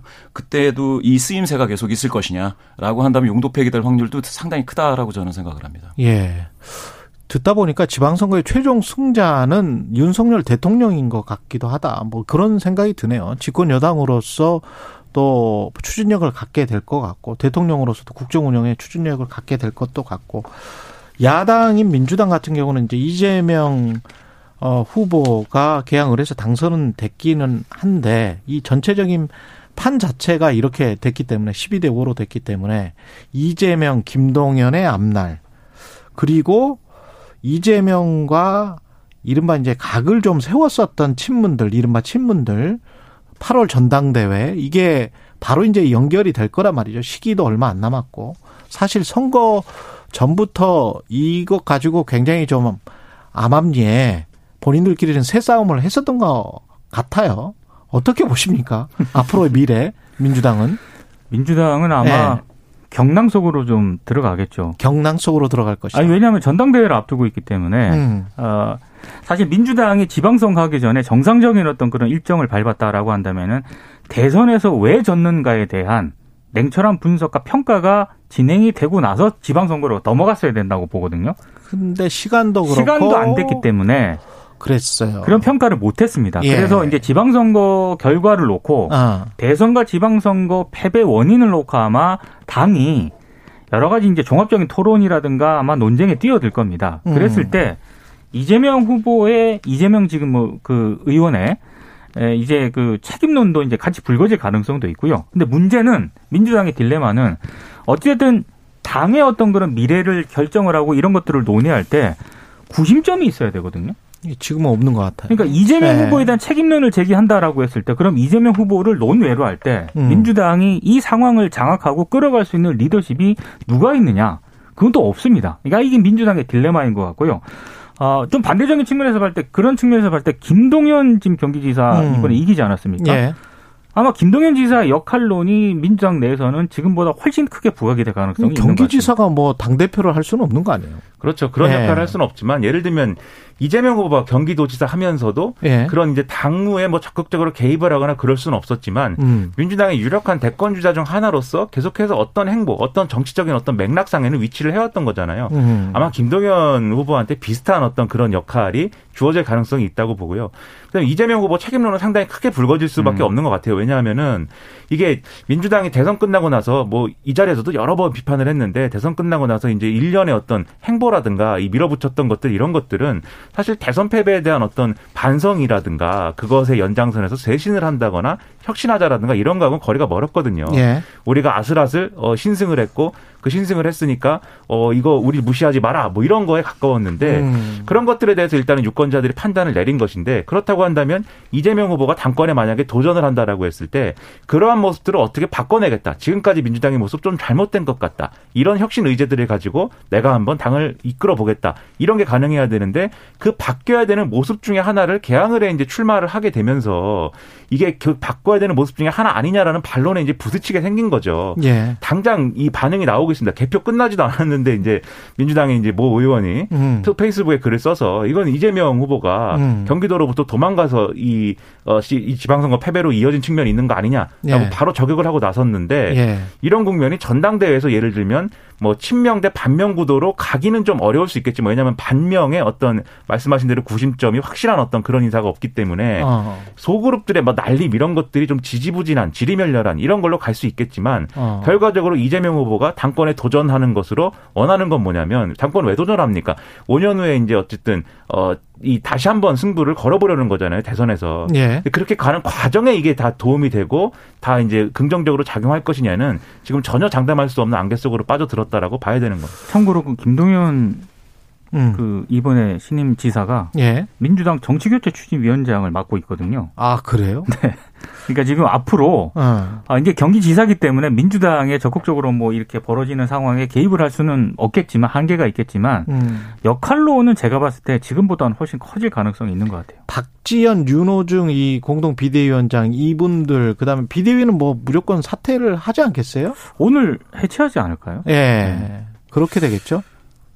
제가 생각할 땐 당하고 또 김동연하고 이제 분리시켜서 생각을 해봐야 될 텐데요. 예. 말씀하신 것처럼 어, 민주당 내네 분 이거를 봤을 때는 이재명 당선자는 아직도 굉장한 소수파 아니겠습니까? 음. 그렇지만 강고한 지지자들이 붙어 있다라는 걸 따지면은 당이 거의 쪼개지는 정도의 내홍을 겪을 것이다라는 예. 것을 예상하기는 어렵지 않은데요. 그런데 이제 잠깐 떠나서 보면은 김동연 대 이제 오세훈의 구도가 아, 될 것이다. 어, 2026년에 다시 이제 지방선거가 있는데 그 바로 후가 대선 아니겠습니까? 예. 그러면은 정권 심판론, 이 윤 정부에 대한 심판론이 등장하고 그리고 나서 시작이 되는 그 어, 지방선거 그리고 대선인데요. 아, 그 되네. 그렇죠. 예. 오세훈은 그러면은 제2의 MB처럼 엄청난 자기 퍼포먼스가 없으면 예. 사실은 대권 도전하기가 쉽지 않게 될 겁니다. 예. 그 그거에 비해서 이제 김동연은 사실은 정권 심판론을 등에 업고 실적도 가져간다면 사실은 대권 후보가 될 확률이 가장 높죠. 어. 더군다나 당이 이와 같이 내홍을 겪을 때 거기에서 한 발자국 떨어져 있어서 방금 말씀하신 것처럼 정치 개혁적인 발언을 섞을 수 있다면 더할 나위 없이 좋은 그 새로운 인물로 새로운 리더십으로 부상이 될 것 같습니다. 지자 이번에 지방자치 단체장 선거에서 가장 이제 대권 가능성이 높아진 그런 후보가 저는 오세훈 시장이라고 생각을 하는데 음. 변수가 있습니다. 전 두 가지 변수가 있다라고 보는데 오세훈 시장이 흔히 말하는 지금 국민의힘의 윤핵관들하고 어떤 관계 설정을 할 것인가 예. 여기에 따라서 굉장히 나- 이 오세훈 시장의 미래가 좀 결정이 될 가능성이 있다라고 보고요. 예. 또 하나는 한동훈 법무부 장관 변수가 하나 있는 것 같습니다. 그러네. 네. 예. 한동훈 장관과 또 이 앞으로 어, 전개되는 이 과정에서 지방선거 이후에 한동훈 장관의 역할이라든가 한동훈 장관이 그 지금 어떤 몰이가 있는 것 같아요. 그러니까 어떤 그 새몰이가 들어가는 것 같고 그만큼 또 보수층에서는 인기가 좀 있는 것 같고 그렇습니다. 그런 것들이 나중에 이제 그 실권, 이인자, 뭐 실제적인 권력, 뭐 이런 이야기뿐만이 아니고 대통령 후보로서도 분명히 부각될 거란 말이죠. 그러면 어제 다른 방송에서 예. 음. 이제 이거 어제 그 지방선거 개표 방송 같이 했었는데 어떤 분 그러더라고요. 상황에 따라서 한동훈 장관이 법무부 장관을 5년 할 수도 있을 것 같다. 어. 그런 얘기도 하더라고요. 그러니까 상황이 여의치 않으면 법무부 장관 하면서 계속 힘을 몰아줄 수도 있다라는 그런 전망을 좀 빠르게 내놓기도 하던데 저는 한동훈 변수도 나중에 이게 굉장히 중요한 변수가 될 것 같습니다. 그렇죠. 근데 한동훈 장관 5년은 뭐 그럴 수도 있겠지만 한동훈 장관 입장에서 원하지 않지 않을까 생각도 됩니다. 왜냐하면 저도 그렇게 생각합니다. 한동훈 장관 나이가 젊은데 음. 법무부 장관 5년을 한다는 거는 윤석열 대통령이랑 운명을 같이 한다는 거나 그렇죠. 똑같은 거거든요. 그렇죠. 근데 그렇게 할 것이냐? 일단 검사 출신이긴 하지만 장관으로 왔으면 음. 그 이후에 커리어나 이런 것들도 본인은 생각하지 않겠습니까? 그그 국회의원 국회의원 나가야 되죠. 아마도 정계 진출이나 이런 게 예. 총선을 염두에 상당히 두겠죠. 그렇죠. 예. 상당히 네. 커 보이는데 음. 본인의 모색을 할 것이고 그게 지금은 잘 안 보일 수 있겠지만 음. 이 정권 후반부로 가면은 분명히 하나의 또 대권까지 가는데 중요한 변수가 될 수 있겠다라는 생각은 뭐 누구나 할 겁니다. 음. 그리고 그 뭐가 치- 이게 지금 힘을 받은 거잖아요. 윤석열 대통령 같은 경우는 힘을 받았기 때문에 뭘 가장 하고 싶어 할까요? 이 지방선거 이후에. 지금 일단은 바로 이제 해야 되는 게 예. 물론 이제 인사청문회도 있고 여러 가지를 먼저 이제 좀 해결이 돼야 될 문제들이 있습니다만 정부 정부 조직법이나 이런 걸 개정을 해가지고 음. 이제 하고 싶었던 일들을 배치하는 것부터 그렇죠. 이제 할 수 있는 그런 부처의 어떤 얼개를 만들어야 돼요. 근데 이 음. 정보조직법 통과시키는 것부터가 아마 쉽지 않은 상황이 될 것이고 여성가족부 폐지까지 포함한 정부조직법이 될지 안 될지는 모르겠네요. 그렇습니다. 예. 그건 또 이번에 지방선거 결과와 함께 좀 예. 고심을 해야 될 부분인 그렇죠. 것 같지만 네. 애초에 이제 약속했던 그런 것들을 어떻게 할 것이냐에 대해서는 좀, 어, 이 걸림돌이 좀 있는 상황이어서 이것이 잘 되느냐에 따라서 또 여- 거기에 연결돼 있는 개혁 과제들이 있는 거잖아요. 뭐 그렇죠. 여러 가지로 뭐 기업의 규제를 풀어야 된다라고도 얘기를 했고 그다음에 뭐 일각에서 이제 안철수 대표가 얘기했던 이제 뭐 연금 개혁이라든가 이런 것들도 얘기했고 여러 가지 과제들이 있지만 많죠. 뭔가를 예. 추진하기 위해서는 결국 민주당하고의 협치나 뭐 이런 것들 것들을 전제하고 생각을 해야 되거든요. 예. 그 부분이 잘 풀려야 되는데 아, 지금은 장담하기가 어려운 상황이기 때문에 당장 경제 상황도 그렇죠. 그렇게 녹록치가 않고 네. 특히 이제 부동산에 대한 관심이 많았었는데 자산 가격 거품에 대한 우려가 있는 상황에서 이걸 어떻게 할 것이냐, 대출 규제를 계속 해 나갈 것이냐, 금리 인상은 또 계속 한다고 하고. 근데 대출 규제는 정부의 몫이고 네. 금리 쪽은 또 한국은행의 몫이기 때문에 이걸 또 어떻게 할지도 모르겠고요. 예. 여러 가지 경우의 수가 있을 것 같습니다. 그 상황에서 또 민심도 요동칠 것 같고 민주당은 또 이럴 때 에, 경제가 또 경제나 시장 상황이 어떻게 나왔을 때 또 어떻게 또 대응을 할지 그렇죠. 예 변수들이 좀 있네요. 예. 그렇죠. 아무래도 그래서 윤석열 대통령이 앞으로 음. 이제 그러한 정책 이슈를 밀어붙여야 되는데 음. 앞에 장애물이 크게 있다 보니까 그럴 경우에 사실 좀 유혹에 빠질 수 있는 게 다른 어떤 이 정책 수단이라든가 다른 어떤 선택을 통해서 전국을 좀 요동치게 만들고 뭐 이런 수요도 있을 거거든요. 예를 들면은 예를 들면 그게 이제 흔히 과거의 정권의 어떤 사례를 보면 그게 일종의 이제 사정전국 조성 뭐 이런 걸로 이어질 수도 아. 있는 것 같아요. 근데 사정전국 조성이라는 게 다른 쪽으로 관심을 쏠리게 한다. 그러니까 좀 힘을 계속해서 동력 갖고 가기 위해서 음. 예를 들면 무슨 뭐 야당 정치인들 잡아간다 이런 게 아니라 예를 들면 기업이라든가 뭐 이런 부분들에 대해서 어, 이 어쨌든 이제 검사 출신의 대통령이고 그런 것들 부정부패를 뭔가 바로잡아주기를 바라는 어떤 국민들의 어떤 이 바람이나 요구 이런 것들도 있는 거잖아요. 그리고 그런 것들은 뭐 국회 상황이나 이런 거하고 관계없이 추진할 수 있는 일이기도 한 거 아니겠습니까? 그렇죠. 물론 윤석열 대통령이 뭐 수사에 직접적으로 개입한다거나 이렇다는 얘기가 아니라 음. 아마도 그런 정치적 상황과 조건 속에서 나름대로 이 수사라는 여러 가지 수사가 진행되는 거에 대한 맥락이 정치적 맥락이 그렇게 부여될 수 있다. 그럼 이 사정정국이 조성되는 거에 대해서는 근데 그렇게 실제로 조성이 되면 또 또 다른 평가들이 나올 거거든요. 아, 당연하죠. 이게 또 네. 뭐 검찰 공화국이냐 이런 얘기가 한쪽에서 나올 수도 있고 그런 것들이 여러모로 또 쟁점이 되는 상황이 좀 이 당분간 오지 않을까라는 생각도 듭니다. 음. 사실 저는 그 이번 지방선거와 관련해서 워낙에 이제 이게 큰 얘기들만 많이 하지 않았습니까? 그렇죠. 예. 근데 저는 꼭 한번 이 얘기는 한번 음. 해보고 해보고 싶었던 게 이번에 무투표로 당선된 사람이 몇 명인 줄 아십니까? 예. 507명에 달합니다. 아, 투표 없이 당선된 사람이 음. 507명이거든요. 이거는 제가 봤을 때 좀 다른 얘기긴 한데 정치 개혁. 네, 예. 이거는 뭔가 심각한 보완책을 마련하지 않으면은요. 음. 507명의 후보가 유권자들의 투표 없이 그냥 무혈 입성했다는 그런 얘기거든요. 그렇죠. 거대 양당이 뭐 해주기만 하면 된다는 거잖아요. 그렇습니다. 예. 특히 영호남 지역의 이 분포가 굉장히 강하고 음. 이번에는 전국적으로도 좀 나타나는 현상들이 있습니다. 서울의 특정 지역들도 그렇습니다. 있고. 예. 그래서 이런 부분에 대해서는 정말 국회 차원에서라도 시급한 대책 마련이 좀 필요한 것 같아요. 음. 근데 이게 제가 생각했을 때는 방금 그 어, 윤석열 정부가 무엇을 할 것이냐라고 말씀하셨는데 과거에 그 박근혜 정부 때를 보시면은 그때 이제 패션과 관련된 이야기들이 언론을 도, 도배했었거든요. 박근혜 대통령이 뭐 국방색을 입으면은 어 국방에 관심이 있는 거 아니냐 뭐 이런 예. 예 그런 그런 것들을 보면은 사실은 정치적인 혐오감이라든지 예. 예, 이런 것들을 증폭시켜서 네. 관심을 저하시키고 네. 관여도를 현저히 유권자들을 이탈시킴으로 인해서 음. 발생하는 효과를 보고 있단 말입니다. 음. 이번 지방선거에서 지방 지난 대선보다 투표 율이 무려 27% 포인트 더 낮아졌는데 그 효과는 고스란히 국민의힘이 이, 가져갔죠. 그렇게 따지면 앞으로 사실은 윤석열 정부는 그 집무실을 이전한다든지, 그러니까 정치 그 어, 국민 대중들과 아주 밀접한 그 음. 정책 현안과 좀 떨어져 있는 정치적 현안을 가지고도 충분히 국정을 운영할 수 있- 있겠다. 그즉 디마케팅을 통해서 마케팅을 좀 더 강화할 수 있겠다라는 것이고요. 특히 이번에 소상공인 뭐 추경안 빨리빨리 통과시키고 그렇죠. 뭐 이런 그렇죠. 것들이 사실은 득표에 큰 영향을 줬을 걸요. 예. 그런 것도 있죠. 그런데 예. 저는 거기에서 바로 그 민주당이 역설적 음. 상황에 빠진다는 거죠. 이렇게 됐을 때 정부 조직 개편안들을 냈을 때 민주당은 그거를 받아들일 수도 없고 통, 그러니까 통과시켜 줄 수도 없고 반대할 수 없는 그렇지. 그런 역설적인 상황에 빠져서 민주당이 오히려 더 곤란 지경에 빠지는 그래서 교착 국면이 계속 지속되는 그런 그러니까 정- 여소야대지만. 그렇죠. 그래서 정치적인 효능감은 계속해서 빠지는 이 상황이 한 1, 2년은 가지 않겠느냐 이렇게 봅니다. 그 여소야대를 돌파할 뭐 우리가 계속 이렇게 정치적으로 대립만 하지 말고 그리고 일이 전혀 안 되는 그런 상황을 만들지 말고 차라리 개헌을 하자. 그런 정치 권력 구조에 관한 논의가 다시 일어날 가능성 2026년 정도 다 붙어 있잖아요, 지금. 지방선거, 국회의원 선거, 국회의원 선거는 좀 떨어져 있지만 대통령 선거 지방선거는 붙어 있기 때문에 그런 논의를 먼저 여당이 제기할 수도 있을 것 같다. 국힘이요. 예, 국민의힘이요? 예. 왜냐하면 김기현 전 원내대표 같은 경우도 우리 인터뷰에서 그런 이야기를 했었고, 그리고 이 여당 내에도 그런 목소리가 좀 있어 왔던 거잖아요. 사실은 대선 전부터. 네. 예. 그리고 윤석열 대통령도 그런 생각이 좀 있었던 것 같고, 예. 그러니까 그런 거를 제안을 했을 때 결국에 음. 또 변수는 또 민주당인데 그렇지.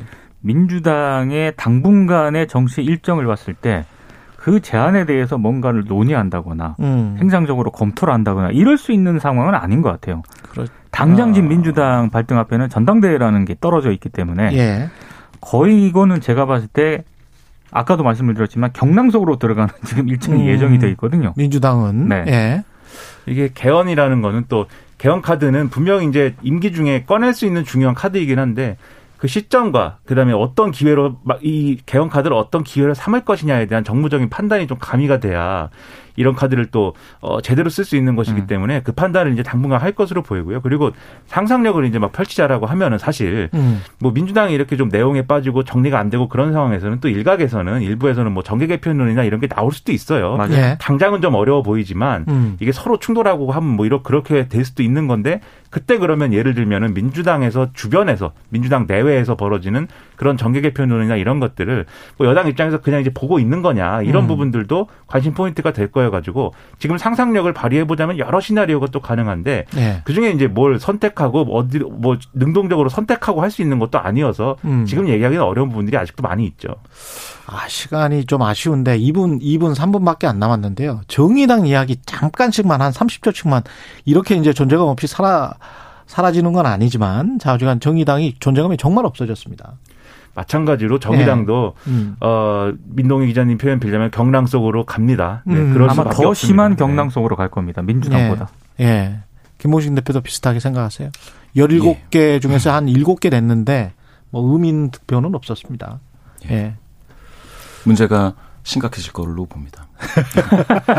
저는 전통적인 그 갈등 구조가 있단 말이에요. 민주당과 완전히 척질 수도 없고 예. 음. 그렇다고 해서 민주당 따라갈 수도 없고 이 갈등 구도를 당내 지지자들과 지금 핵심 당내 핵심 골간 조직들이 결정을 못 하거든요. 방향을 못 잡거든요. 그렇죠. 그런 상황 때문에 이런 지방선거 패배, 대선 패배 이런 게 발생했다 라고 볼 수 있는 맥락이 있는데 음. 이걸 스스로 정리할 수 있는 동력을 지금 계속 상실해 갔기 때문에 그리고 지금도 그 동력 확보하지 못하고 있고 음. 지역에서의 어떤 이 어, 자기 존재감이나 이런 것들도 확 실히 없어졌다라는 게 드러났기 때문에 예. 정리할 힘이 없어요. 지금 정리를 해야 되는데. 그 의외로 예. 기초 의회라든가 이런 기초 단위에서는 진보당은 이번에 음. 어느 정도 성적을 좀 거뒀다고 평가를 받거든요. 그렇군요. 예. 그런데 정의당 같은 경우에는 상대적으로 거의 뭐 전멸하다시피 했기 때문에 음. 당의 정체성이라든가 향후 정의당의 진로를 어떻게 가져갈 것인가부터 일단 논의가 시작이 돼야 될것 세대 같아요. 교체 실패하고 맞습니다. 새로운 리더십을 만드는데 실패했기 때문에 사실은 이와 같은 대중 선거에는 큰 성과를 얻, 걷기 어려, 어, 어, 어려웠죠. 예. 2022 지방선거 내 삶을 바꾸는 선택. 오늘 말씀 감사드리고요. 지금까지 김민하, 김민동기 시사평론가 메타보이스 김봉신 대표와 함께 했습니다. 고맙습니다. 맞습니다. 잠시 후 3부에서는 전민기의 눈 준비되어 있고요. 우리나라 축구 대표팀과 브라질 평가전 관전 포인트도 살펴보겠습니다.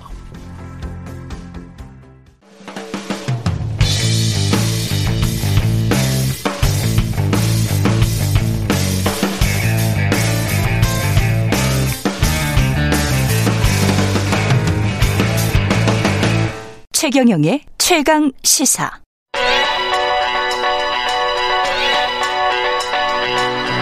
최강 시사 전민기의 눈. 네, 전민기의 눈 한국 인사이트 연구소 전민기 팀장 나와 있습니다. 안녕하십니까? 네, 반갑습니다. 전민기입니다. 예, 6.1 지방선거에 대해서 빅데이터로 오늘은 알아봅니까? 네. 예. 그 언급량부터 보면요. 지방선거라는 키워드 지난 1년 동안 언급량이 69만 7천 건이에요. 음, 지난 한 달이 27만 건.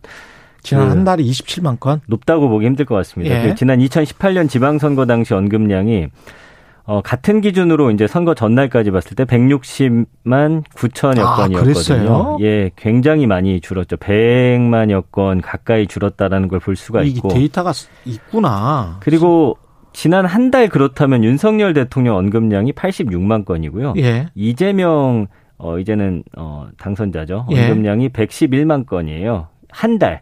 예, 국회의원. 그러니까 예. 지방 선거의 어떤 이슈들보다는 여전히 이재명에 관한 예, 대선 윤석열에 관한 대선의 어떤 연장선이라는 걸 좀 보여주는 그런 언급량이 아닐까 싶어요. 그- 그러네. 예. 그 외에 사실은 관심 받았던 곳이 경기지사 정도인데 그렇죠, 그렇죠. 거기 언급량도 사실은 뭐 한 달 해봐야 양 후보가 20만 건 정도니까 얼마 안 돼요? 예, 아. 아니, 얼마 안 되는 건 아니지만 네. 이두 사람에 비해서 음, 비교적으로 굉장히 낮다는 거죠. 그래서 이번에는 그러네. 대선 후에 얼마 안 된 그런 지선이기 때문에 좀 이런 영향은 있었던 것 같습니다. 예, 지방선거 전체 언급량이 1년 동안 69만 건, 70만 건도 안 되는데 네. 지난 한 달간 윤석열 대통령에 대한 언급량이 86만 건, 이재명 후보 110 110만 건, 네, 117만 건. 그렇군요. 네. 그 완전히- 연관어들 좀 볼게요. 예.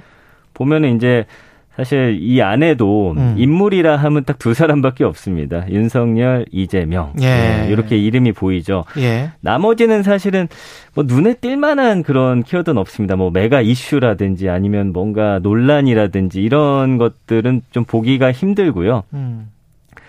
그 감성어 자체도 사실은 뭐 승리하다 이런 게 있었는데 지방선거에 관한 감성어. 예, 그 눈에 띄는 건 국민의 아니 민주당과 관련해서 예. 망하다라는 키워드가 상당히 좀 많이 보였다는 거예요. 이거는 아, 제가 그래요? 다른 프로그램에서도 좀 말씀을 드렸는데 이미 이게 빅데이터는 예측이 좀 됐었네. 아 글쎄 뭐 이걸로 뭐 예상을 한다 뭐 100% 맞출 수는 없지만 예. 그래도 요런 단어들이 좀 보였어요. 폭주라든지. 예. 그래서 사실은 그 대선 이후에 민주당의 음. 행보에 대해서 좀 아쉬워하는 분들의 어떤 감성이 좀 담겨져 있는 그런 음. 키워드라고 좀 볼 수가 있겠습니다. 유튜브 반응은 어땠습니까? 사실 요즘에는 이제 정치라는 게 유튜브로 좀 많이 옮겨간 측면이 있어요. 그렇죠. 물론 지지하는 자신의 어떤 어, 보이스라든지 그런, 음, 정치인들을 좀 따라가는 성향이 있지만, 어쨌든 1년 동안 조회수, 지방 선거만 놓고 봤을 때도 6,400만 건입니다. 6,400만 건. 예, 이게 뭐 개인 인물로 들어가고 어떤 이슈로 들어가면 사실 정치에 대한 관심은 진짜 유튜브에서 가장 높다라고 보시면 될 것 같고요. 그러네요. 예. 지방 선거 컨텐츠 추이도 보면 이제 그래프가 있는데 어 올해 2월부터 이제 차츰차츰 올라가서 이제 어제까지 봤을 때 이제 그 급속도로 이 그래프가 올라가는 걸 좀 볼 수가 있거든요. 이거는 뭐 동영상 클릭 수를 나타내는 거죠. 그렇죠. 예. 그리고 이제 여기서 좀 흥미로운 점은 뭐냐면 예. 어, 다른 부분에 있어서는 지방선거나 정치인 관련해서 부정 감성어가 높은데 예. 이 유튜브만 가면 긍정이 62%입니다. 어, 신기하네. 화이팅, 믿다, 예. 승리하다, 희망. 이거는 뭘 의미하는지 좀 아시겠죠? 예. 그러니까 그 유튜브 내에서는 네. 각각이 지지하는 사람들끼리 모여가지고 그렇죠. 그런 감성어를 지금 쏟아내고 있다는 거네. 맞습니다. 그래서 근데 각각은 그렇고. 네, 각각은 그래요. 예. 예. 근데 이제 합쳐놓고 이제 연관어나 글로 봤을 때는 지방선거에 대해서 좀 비판적인 글들이 훨씬 많았고. 그러니까 이 유튜브 정치가 잘못 매몰되면 이 사안을 좀 제대로 그렇지. 읽지 못한다든지 국민의 민심을 좀 제대로 볼 수 없는 그런 참고도 될 수 있다는 점을 좀 유념해야겠다라는 걸. 좀 보여주는 것들이에요. 게다가 이제 저 정치인들 입장에서는 또 유튜브에 빠져들 수밖에 없다. 유혹에 넘어갈 수밖에 없다. 그런 측면도 좀 보이네요. 그러니까 이 정도로 많이 클릭하고 맞습니다. 예. 이 정도로 많이 지지해 주면 네. 뭐 혹하죠. 그리고 저도 이제 예. 뭐 유튜브 활동 많이 해봐서 아는데 음. 어느 순간 되면 좀 착각하게 되는 그 포인트가 와요. 이게 민심이구나. 예, 그런 포인트도 있는 것 같고요. 음. 그리고 처음엔 알면서도 사실은 그들이 원하는 발언을 하다가 사실은 거기에 이제 발이 깊이 담기게 되면 묶여버리는 거죠. 빠져나오기도 좀 힘든 상황이 되는 것 같고요. 예. 그래서 이런 부분이 좀 눈여겨볼 부분이 아닌가. 그리고 어 제가 느낀 점은 이제 이거는 최근에 지방선거 관련해서 한 한 달간 정도 이제 분석을 해봤을 때 모든 그 후보들 간에서 국민의힘 후보들이 다 긍정 감성어가 훨씬 더 높았거든요. 이번 지방선거에서. 아, 그렇군요. 근데 이제 김동연 후보만이 처음에 지고 있다가 유일하게 이제 역전한 후보예요. 그래서 제가 이제 예. 그걸 다른 방송에서 몇 번 이야기를 했는데 감성어가 그렇습니다. 감성어가 예, 그리고 새 인물들에 대한 어떤 긍정 감성어가 좀 더 높게 나온 그런 선거거든요. 아까 그 평론가들의 말이 맞구나. 그게 일치하네 지금 빅데이터랑. 그러니까 새 인물에 대한 갈구가 있었 그 대선 봅니다. 이후에 뭐 여러 네. 네거티브 비롯해서 두 당의 어떤 행보를 보면서 사실은 좀 음. 정치 혐오라는 단어도 많이 보여졌잖아요. 그렇죠. 러니까좀 새로움에 대한 갈망이 확실히 이번 지방선거에 있었다. 그런데 아. 과연 각 당이 그런 부분을 보여줬는가. 아. 그리고 지금 윤석열 대통령 같은 경우도 부정 감성어가 차츰차츰 높아지고 있다라는 걸 좀 알아야 할것 음. 같아요. 그러니까 물론 이번에 그 국민의힘 그리고 현 대통령에게 힘을 좀 몰아준 측면이 없지 않아 있지만 예. 요즘에는 뭐 정말 빅이슈여서 국민들이 손가락질 정도 할 정도의 사안이 아니면 예. 그래도 이게 습자지처럼 한 장 한 장 좀 쌓여가면서 예. 부정 감성어가 높아져요. 그러다가 어떤 뭔가 트리거가 딱 나왔을 때 그렇지. 여론이 한 번에 좀 돌아설 수 있는 음. 그런 위험 요소는 안고 있다. 그래서 지방선거 관련해서 좀 어떤 정책이나 공약 관련한 키워드를 봤을 때는 음. 역시나 부동산 그리고 경제거든요. 예. 좀 이 부분에 대한 어 어떤 뭐 해결책은 아니더라도 좀 나아가는 방향을 제대로 보여주지 못했을 경우 음. 어 그리고 이런 인플레이션 상황이 계속적으로 어 지속이 되는 상황에서 음. 또 민심은 어떻게 바뀔지를 좀 모르겠다라는 거. 그래서 이게 이제 제가 느끼기에는 요즘에는 정말 극렬 지지층 일부와 예. 다수의 중도인데 음. 이분들의 마음이 한쪽을 편을 무조건 들어주는 게 아니다라는 걸 이제 우리는 알고 있잖아요. 그렇죠. 그러니까 사실 정치인들도 이 부분 굉장히 신경 써야 하고요. 정치인들이 생각을 해보니까 네. 대부분이 이제 중장년층이고 그 김영삼, 김대중이라는 큰 거인 정치인들로부터 정치를 배웠던 사람들이잖아요. 네. 아날로그 시대적인 상황에서 생각을 해본다면 변화의 속도가 굉장히 느렸어요. 맞습니다. 그리고 네. 매체 자체도 굉장히 좀 그 시간이 원래 좀 길잖아요. 예. TV고 뭐건 간에. 근데 이제 광고의 시대, 그 다음에 유튜브의 시대, 지금 뭐 짤의 시대 뭐 이렇게 쭉쭉쭉 오면서 네.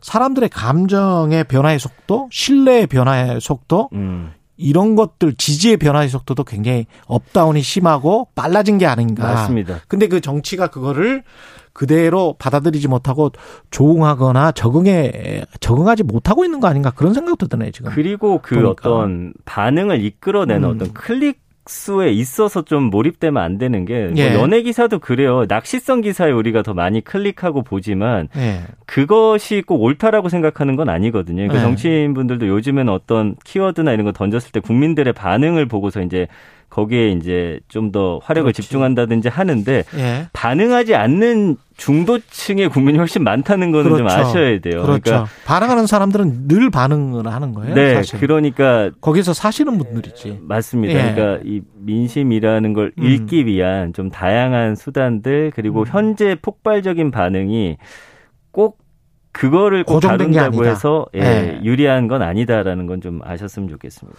특히 이번 지방선거에서도 이제 이대남, 이대녀의 지지 성향 관련해서 뭐 크게 엇갈렸고 이게 또 왜 그런지도 참 궁금하고 그렇습니다. 이거는 이제 뭐 추후에 좀 분석이 들어가야 될것 예. 같은데 어쨌든 지금 보니까 20대 남녀 지지 성향이 아주 크게 엇갈렸더라고요. 그래서 음. 지상파 3사가 공개한 연령대별 지지 정당 보니까 20대 이하 남성 65.1%는 국민의힘, 20대 이하 여성 66.8%는 민주당 지지하는 걸로 나타났죠. 예. 서울시장의 선거에선 더 큰 차이 났습니다. 20대 이하 남성의 75.1%가 오세훈 국민의힘 후보, 음. 20대 이하 여성의 67%가 송영길 후보를 지지했단 말이에요. 예. 그러니까 경기지사 선거도 마찬가지입니다. 20대 이하 남성의 66.3%가 김은혜 후보, 국민의힘 후보, 20대 이하 여성의 66.4%가 윤석열 국민의힘 후보를 지지를 했고 또 그다음에 20대 여성 58%가 이 대선 때입니다. 이거는 음. 이재명 더불어민주당 후보 지지했었는데 이 격차가 좀 더 심해진 거가 좀 보여지고 있어요. 예. 30대도 좀 마찬가지거든요. 예.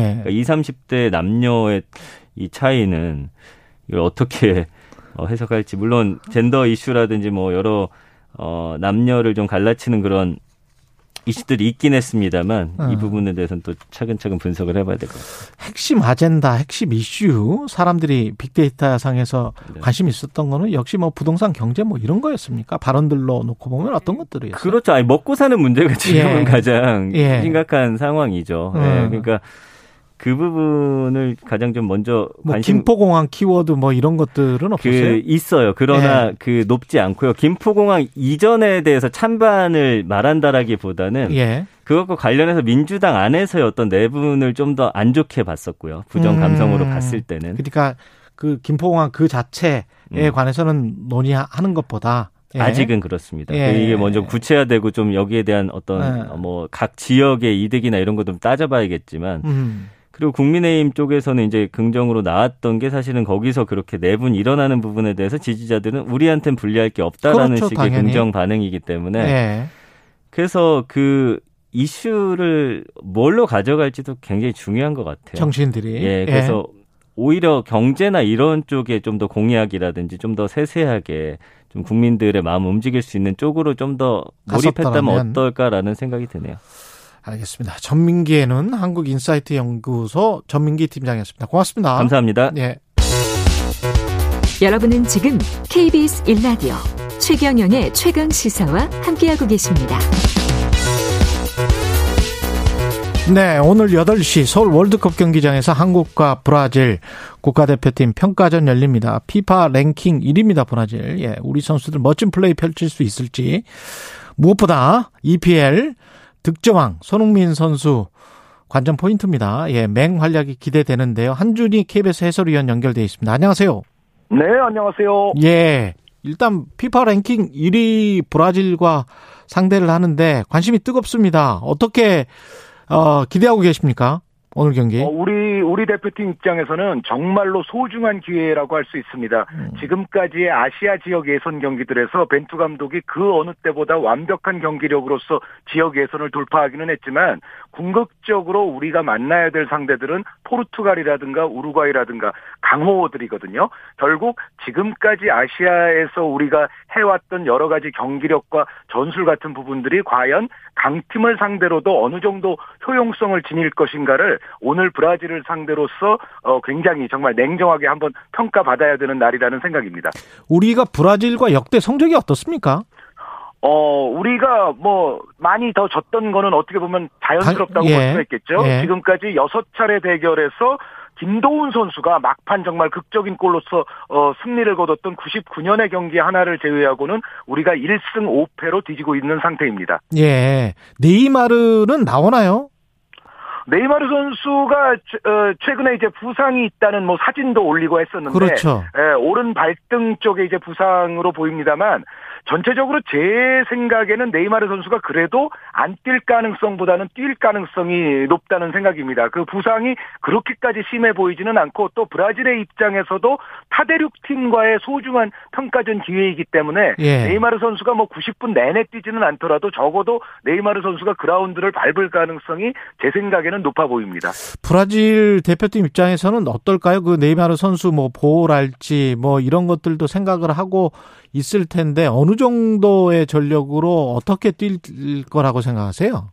네이마르 선수도 물론 엄청나게 무리하지는 않겠죠. 예. 어, 제가 이제 뛸 가능성이 그래도 높지 않겠느냐라는 말씀을 드리기는 했지만 지금 예. 어, 진행자 아, 말씀대로 네이마르 선수도 완벽하게 무리할 이유는 없을 것이고 그리고 음. 근본적으로 브라질 팀은 레알 마드리드와 리버풀 소속 선수들이 여러 명 있는데 음. 이 선수들 같은 경우에는 챔피언스리그 결승전을 치른 지가 그야말로 얼마 되지 않았기 때문에 그러니까. 아마 예. 레알 마드리드나 리버풀 소속 선수들은 뛰더라도 정말 교체로 나와서 약간의 시간만을 부여받을 것이고 일단 뭐 선발 멤버에는 어, 포함되지 않을 것 같습니다. 그런데 그런 그런 저런 선수들을 다 제외하더라도 예. 브라질은 여전히 히샬리송이라든가 제수스라든가 하피냐라든가 파케타, 쿠티뉴 이러한 어, 공격 내지는 공격형 미드필드 쪽에 아주 좋은 자원들을 보유하고 있기 때문에 대한민국 대표팀 입장에서는 뭐 네이마르가 뭐 설사 아, 조금 뛰건 아니면은 뭐 리버풀이나 레알 마드리드 소속 선수들이 조금 뛰건 그 여부와는 상관없이 브라질은 우리에게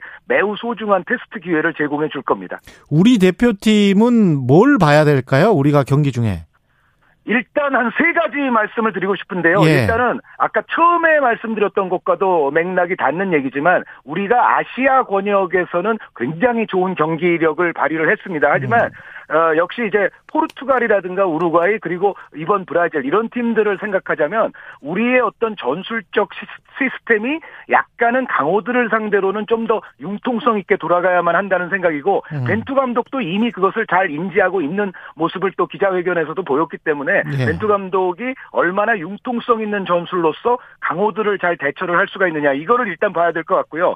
그리고 손흥민 선수가 정말 지금 EPL에서 득점왕도 차지할 정도로 지금 폼이 아주 극상이라고 볼 수가 있는데 음. 토트넘이 손흥민 선수를 잘 활용하듯이 우리도 손흥민 선수가 골을 넣을 수 있는 찬스라든가 공간을 잘 어, 주변에서 또 팀에서 만들어줄 수가 있느냐 이 문제도 역시 굉장히 중요합니다. 그리고 어, 무엇보다도 브라질은 네이마르 선수를 비롯해서 개인 능력이 좋은 개인들을 보유하고 있는데 이 선수들을 상대로 우리의 수비형 미드필드라든가 수비수들이 테스트를 받는 것이 그야말로 또 중요성을 지닙니다. 왜 그러냐면 우리 선수 들이 아무래도 평상시에는 브라질 레벨의 선수들의 개인기와 어, 싸워보는 경험이 그렇게 많지 않거든요. 그런데 이런 선수들을 갑자기 대하게 됐을 때 우리 선수들이 얼마나 1대1에서 그리고 조직적으로 이 선수들을 잘 커버할 수 있느냐가 굉장히 중요한 관건이라는 생각입니다. 손흥민 선수 말고 우리가 좀 주목해 봐야 할 선수들 공격수나 수비수 중에서는 어떤 선수들을 꼽으세요?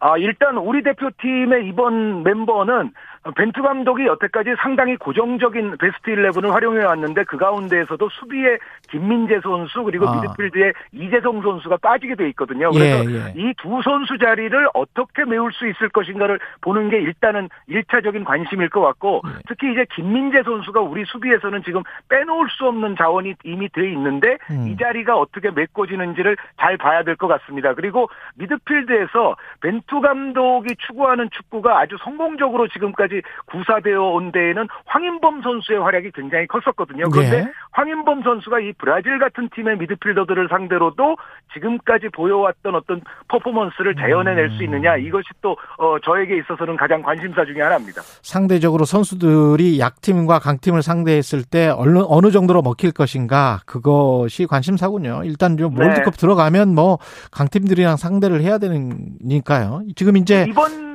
경기 같은 경우는 특히 남미 팀이기는 하지만 우루과이와 브라질은 스타일이 좀 다르다고 봐야 되거든요. 선수 예. 구성적인 어떤 캐릭터도 좀 다르고 그런데 오히려 포르투갈을 대비한 경기로는 오늘 브라질전이 저는 어, 아주 안성 맞춤이라는 생각입니다. 포르투갈도 전체적인 컨셉은 견고하게 가져가면서 개인기가 뛰어난 개인들을 보유하고 있는데 그 전체적인 두 팀의 스타일 자체가 브라질과 포르투갈이 유사성이 있습니다. 그래서 제가 봤을 때는 오늘 경기가 포르투갈전을 대비한 굉장히 중요한 기회입니다. 예. 그럼 다양한 전술을 뭐 이렇게 평가전이니까 시험을 해보는 것일 텐데 브라질 시작으로 지금 우리가 6월 A매치 기간 동안에 칠레, 파라과이, 이집트 뭐 이렇게 4연전인데 다 강호입니까? 칠레, 파라과이, 어, 이집트까지? 어, 물론 이제 칠레, 파라과이, 이집트는 월드컵 본선 진출에 성공하지는 못했습니다. 예. 그럼에도 칠레가 어, 정말 단연간 보여온 능력은 특히 미드필드에서의 압박이 굉장히 좋은 팀이거든요. 예. 우리가 미드필드가 강한 팀을 상대로 얼마나 중원에서 찬스를 만들고 압박을 피해서 어, 경기를 풀어나올 수 있을 것인가가 관건이고 파라과이 같은 경우가 사실은 스타일상으로 보면은 우루과이와 상당히 유사성이 있습니다. 그래서 우루과이를 대비해서는 파라과이도 저는 굉장히 양질의 테스트를 제공할 것이라고 생각을 하고 이집트와 대한민국의 대결은 역시 뭐니 뭐니 해도 이집트에는 살라 선수가 있기 때문에 손흥민 선수와 살라 선수의 아. 대결로도 관심을 모을 뿐 아니라 이집트 역시 조직력은 대단히 좋은 팀이에요. 그래서 우리가 조직력이 강한 상대를 상대했을 때 또 어떻게 되느냐 이것도 상당한 관심사가 아닐 수 없겠습니다. 평가전이니까 벤투 감독 입장에서 봤을 때는 이기고 지는 것보다는 어떤 전술이 어떻게 먹혔고 어떻게 안 먹혔다 뭐 이런 것들도 볼 것 같은데 어떻게 생각하십니까? 아, 아주 오르신 말씀을 하셨습니다. 예. 그러니까 브라질, 칠레, 파라과이, 이집트가 모두 장점이 다르고 특징과 개성, 성격이 조금씩 다르거든요. 그런데 예. 지금 말, 아, 조금 전에 말씀드렸던 대로 어떻게 보면 포르투갈과 브라질이 좀 유사성이 있고 어. 우루과이와 파라과이가 좀 유사성이 있고 어. 어, 그런 상황이에요. 그래서 어, 전체적으로 봤을 때는 이 스타일이 다른 팀들을 각각 상대할 때 우리는 또 얼마나 융통성 있는 변화를 가져갈 수 있느냐 이것을 어, 주목해서 보신다면 굉장히 흥미로운 4연전 시리즈가 되리라는 생각입니다. 얼마 전에 저 해설위원님께서는 가나를 주목해야 한다고 이야기하면서 16강 진출 쉽게 점칠 수 없다 이렇게 이야기하셨잖아요. 네네네. 예, 그 어떤 근거 같은 거를 좀 설명을 좀 해주십시오. 다시 한번.